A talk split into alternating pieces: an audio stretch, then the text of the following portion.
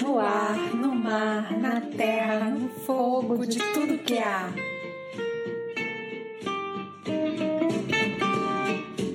Da Capela Mairink ao Açude da Solidão, do Largo dos Estudantes ao Pico do Papagaio, a Floresta da Tijuca sempre foi o quintal da minha casa por extensão.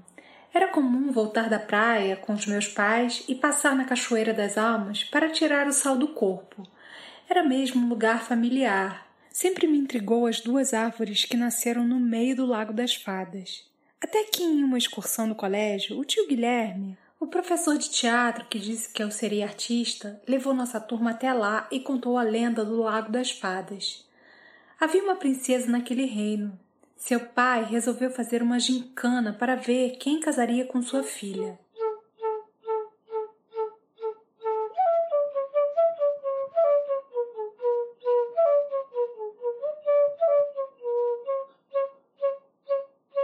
Desafio era subir em uma árvore sobre o abismo e colher o máximo de frutas.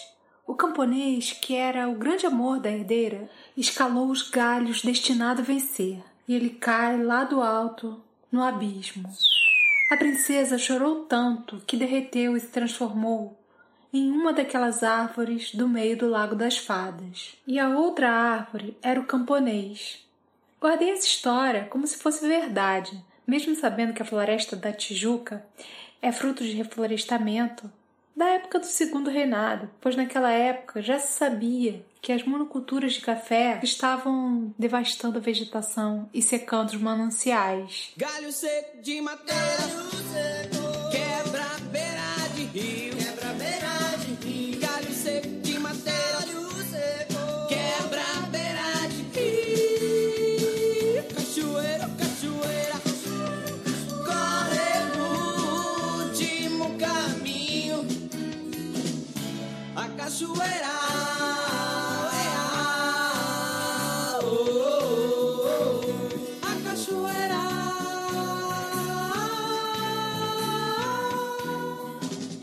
Somos aproximadamente 7 bilhões e 500 milhões de pessoas no mundo. Um bilhão de pessoas não tem água potável ou saneamento básico, e 5 bilhões vivem em áreas de escassez de água por pelo menos um mês durante o ano. Água é bem comum, é direito humano. As demandas de água doce crescem junto com o modelo de crescimento que as nossas sociedades desenvolveram até aqui. Na voracidade desse desenvolvimento a qualquer custo, exterminamos aqueles que sempre souberam quem são as águas. Para os povos indígenas, a água é sagrada e deve ser reverenciada.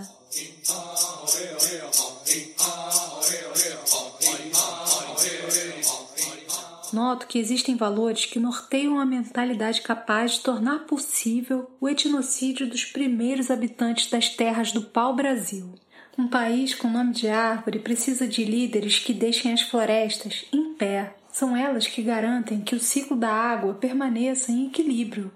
E nessa balança é a água que regula a temperatura da terra.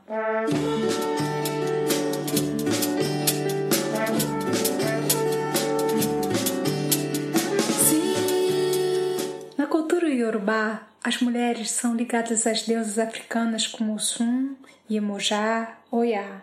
Todas estas deusas associadas à água, Omi. água na cultura iorubá representa a indispensabilidade e a fonte de vida, como as mães são para os iorubá. Existe um verso iorubá que diz: Em tudo que fazemos, se não garantimos o lugar da mulher, nada vai funcionar. Devemos reconhecer o poder das mulheres. Quando reconhecermos o poder das mulheres, o mundo vai ser pacífico. Olá, eu sou Juliana Faber e sou filha de agricultores, então nasci na natureza e naturalmente eu fui me aproximando do movimento ecológico.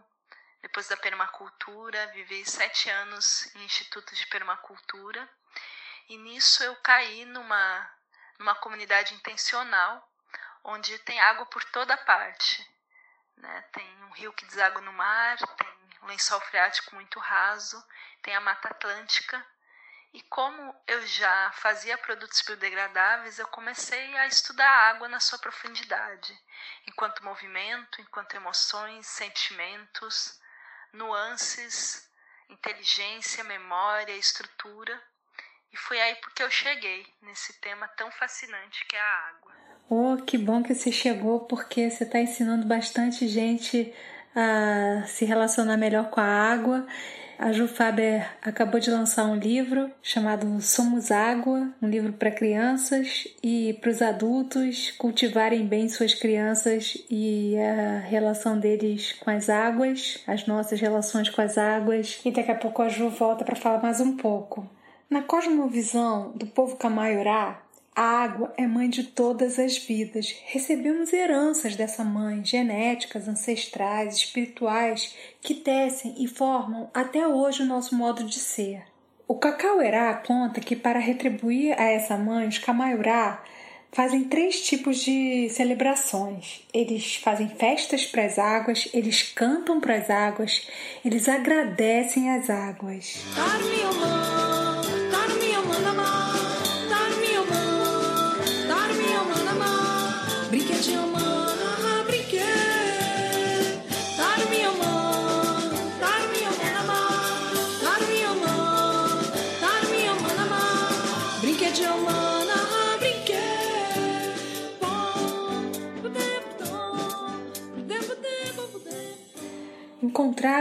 Seria encontrar a mãe e o pai dentro da gente.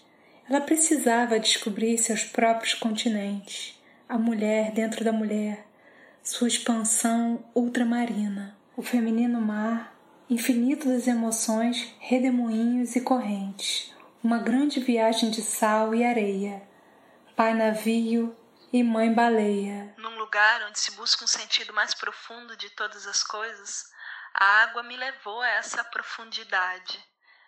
Né? Eu percebi que é quase impossível a gente cuidar das águas fora, dos nossos mananciais, do lençol freático e das águas que passam pelas nossas casas, se a gente não se propuser a encarar nossas águas internas, nossas emoções, nossos sentimentos, nosso fluxo, nossas águas paradas, né, nosso desaguar constante.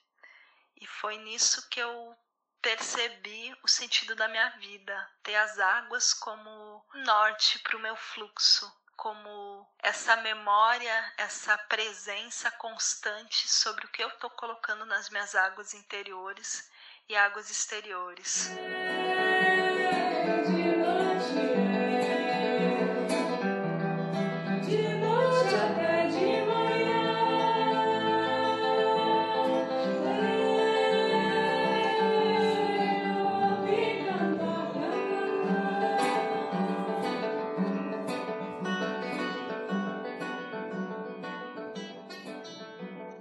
Águas me trouxeram um grande sentido de presença e autorresponsabilidade, porque eu percebi que toda vez que eu tenho um pensamento negativo sobre mim mesma, de não merecimento, de não me sentir capaz, de medo e de desamor por mim mesma, eu contamino completamente as minhas águas.